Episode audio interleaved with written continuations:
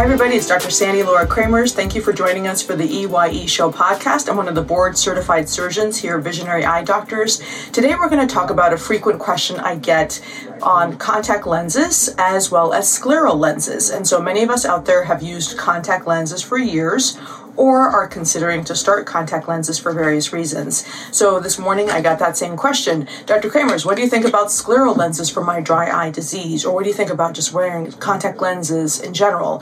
So there are basically two different questions. Number one is should I or should I not wear contact lenses and what are the risks? And the second question is should I consider scleral lenses if I'm having a lot of dry eye symptoms? So let's attack the first one first because that is something that I know for myself. I've been in contact lenses lenses for over 30 years now. Is that right? 20 years.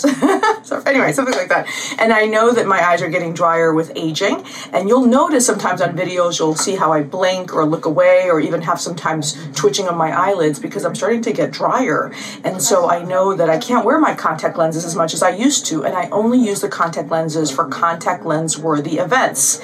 So if you are in contact lenses and you're in your 20s and you have no problems with your, your symptoms, then I would say with your eyes, you can go ahead and use contact lenses, you know, as you you need. But there will come a time in your life where you won't be able to use them anymore because the oil starts to dry up so quickly. And so as you get older, when that oil gets to that kind of tipping point, when you put the contact lens in and there's no meibum oil left from the meibomian glands, then you will literally feel like it feels like there's a piece of rock or something in your eye and you will not be able to tolerate them.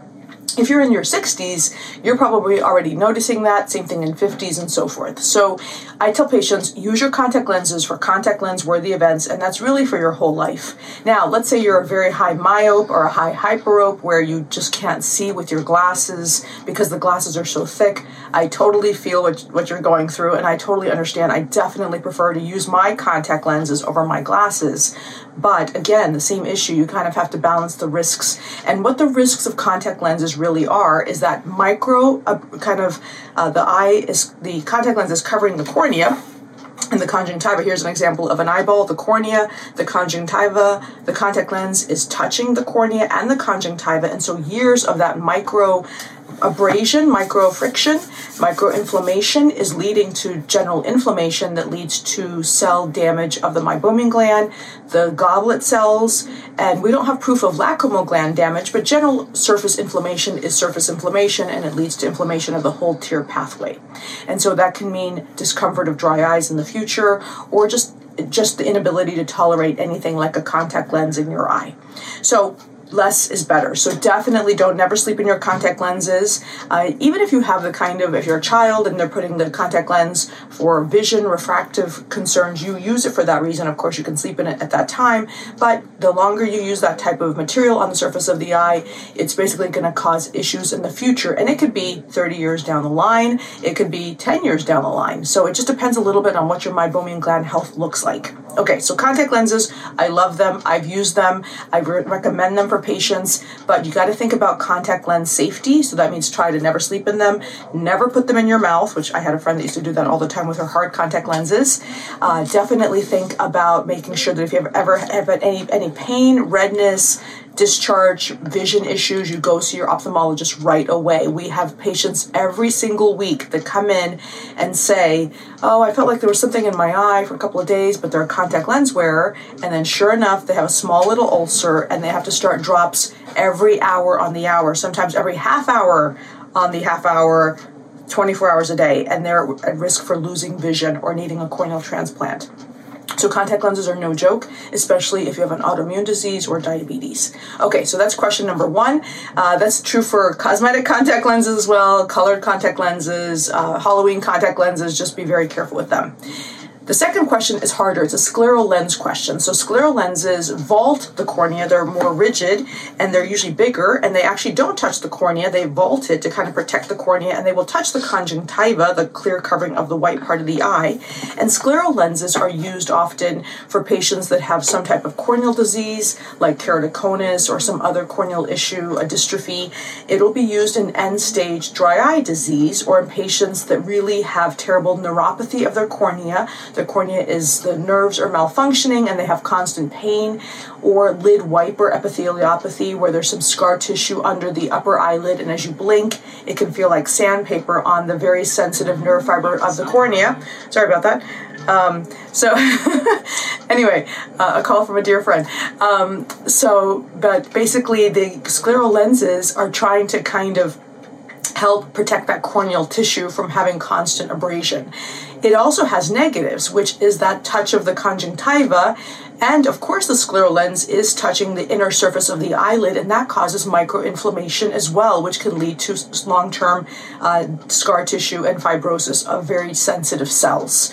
So I tell patients if you cannot live without your scleral lenses, first of all, you can give it a try, okay, and see if you can tolerate it. But that trial is very expensive because most insurances don't cover scleral lenses, and they can be between 2,000 to $5,000. And so it's a quite an expensive experiment. So I tell patients first, and foremost, you need to know what your meibomian glands look like. So if you have glands that are almost gone, then the chance of tolerating the scleral lenses is so low that you, I don't think it's worth the risk to even try them, or, or you could trial them but don't pay for them until you're sure you can tolerate having something in your eye because it might feel just like a rock is in your eye. But if you have a lot of oil glands, if you look like these white lines are filled with oil and you have a lot of oil, then it's worth a try. And so what you're trying to decide is number one, is it going to help the symptoms? And number two, what's your long term risk? And a lot of it has to do with the amount of oil you have and the amount of water or aqueous. Those two are the big factors. And so we have many patients that cannot live without their scleral lenses. We tell them, yes, use them as needed. They need it to survive and to work, but take it out as soon as you can. Take it out. Try not to, you know, be in them 12 hours a day. Try to minimize the amount of scleral lens use you have because long term you're going to hit a point where you can't use them anymore. And currently, I have zero patients that can tolerate scleral lenses in their 70s. I mean, I'm sure there's maybe one, but I have not seen that yet. Or maybe just maybe for like an hour or two. It's very rare to see somebody in their older age tolerate scleral lenses. Same thing in the 60s, very rare I have a handful of patients in their 60s that use scleral lenses. So you're buying yourself time to just be able to work and function until we can find hopefully something better. And I think right now we do have something better. And I have not had to really recommend scleral lenses because we generally find something on that step ladder sheet that you've seen uh, with all those tools in the world that we have that works so we don't have to use scleral lenses. So I do use it as an end kind of tool. So most people won't use it until they've failed all the other things you've heard me talk about the warm compresses, the blinking, all the natural things, the Ziena goggle glasses, the humidifier, HEPA filter, uh, general anti inflammatory diet, uh, Cequa, prescription drops, punctal plugs, Doxy, IPL, uh, LipiFlow tear care, probing, PRP, amniotic membrane, uh, cord blood serum, steroids, stem cells, all those things, a cord blood serum has been a game changer. Those things really do help, and it's rare we have to put a patient into scleral lenses, but it does happen, and it's but it is rare. So my hope is that you get help from this video and understand that scleral lenses are helpful uh, for a lot of patients, but we don't want to use it until we really have to because it's not going to be a long term or a lifetime solution for most patients. The last thing I want to mention is scleral lenses. Sometimes patients will put their either drops in there or their PRP in the contact lens and then in the scleral lens and then put it on the eye. And that does really kind of heal the surface of the eye if it's platelet rich plasma, for instance. But we don't want patients to do that too often because we don't want to create a petri dish because that scleral lens literally will be on the eye. And if there's a fluid in there especially if it's your own platelets or blood it could create an infection. And i haven't seen that happen in anyone just yet. It's been reported i think in my knowledge on one patient with autologous serum uh, but not with platelet rich plasma. But just be careful if you're using your scleral lens as a reservoir to put your drops in and you put it on the eye you can do that but i wouldn't put it on the whole day because it could theoretically create an infection if it becomes like a breeding ground for bacteria if the reservoir got contaminated with the bacteria. So just be aware of that.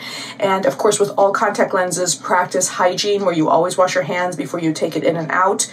You always use a kind of clean environment. Uh, don't, obviously, if you drop it on the ground, we would want to kind of uh, sanitize it a little bit with the solution and maybe ideally throw it out if it's a contact lens, if it's a daily uh, kind of focused daily contact lens and a scleral lens. Be very careful that you don't get an infection. Any issues ever with contact lenses when you talk to the either triage nurse at the doctor's office or emergency room or whatever you have, you tell them that you're a contact lens wearer. That's super important because they're going to want to see you right away. We do never take those patients uh, lightly because they can surprise us and have very bad infections because your contact lens, after having used it for years and years, your cornea becomes less sensitive to pain. And so that's why infections can take over so quickly in a contact lens patient because they may not notice anything until the infection has really almost started to burrow into the eyeball itself. And that's super dangerous. So that's the key you know question with contact lenses. So for the patients that have asked me about scleral lenses, thank you for that question. Thank you for subscribing to our podcast. Please pass this on and have a great day.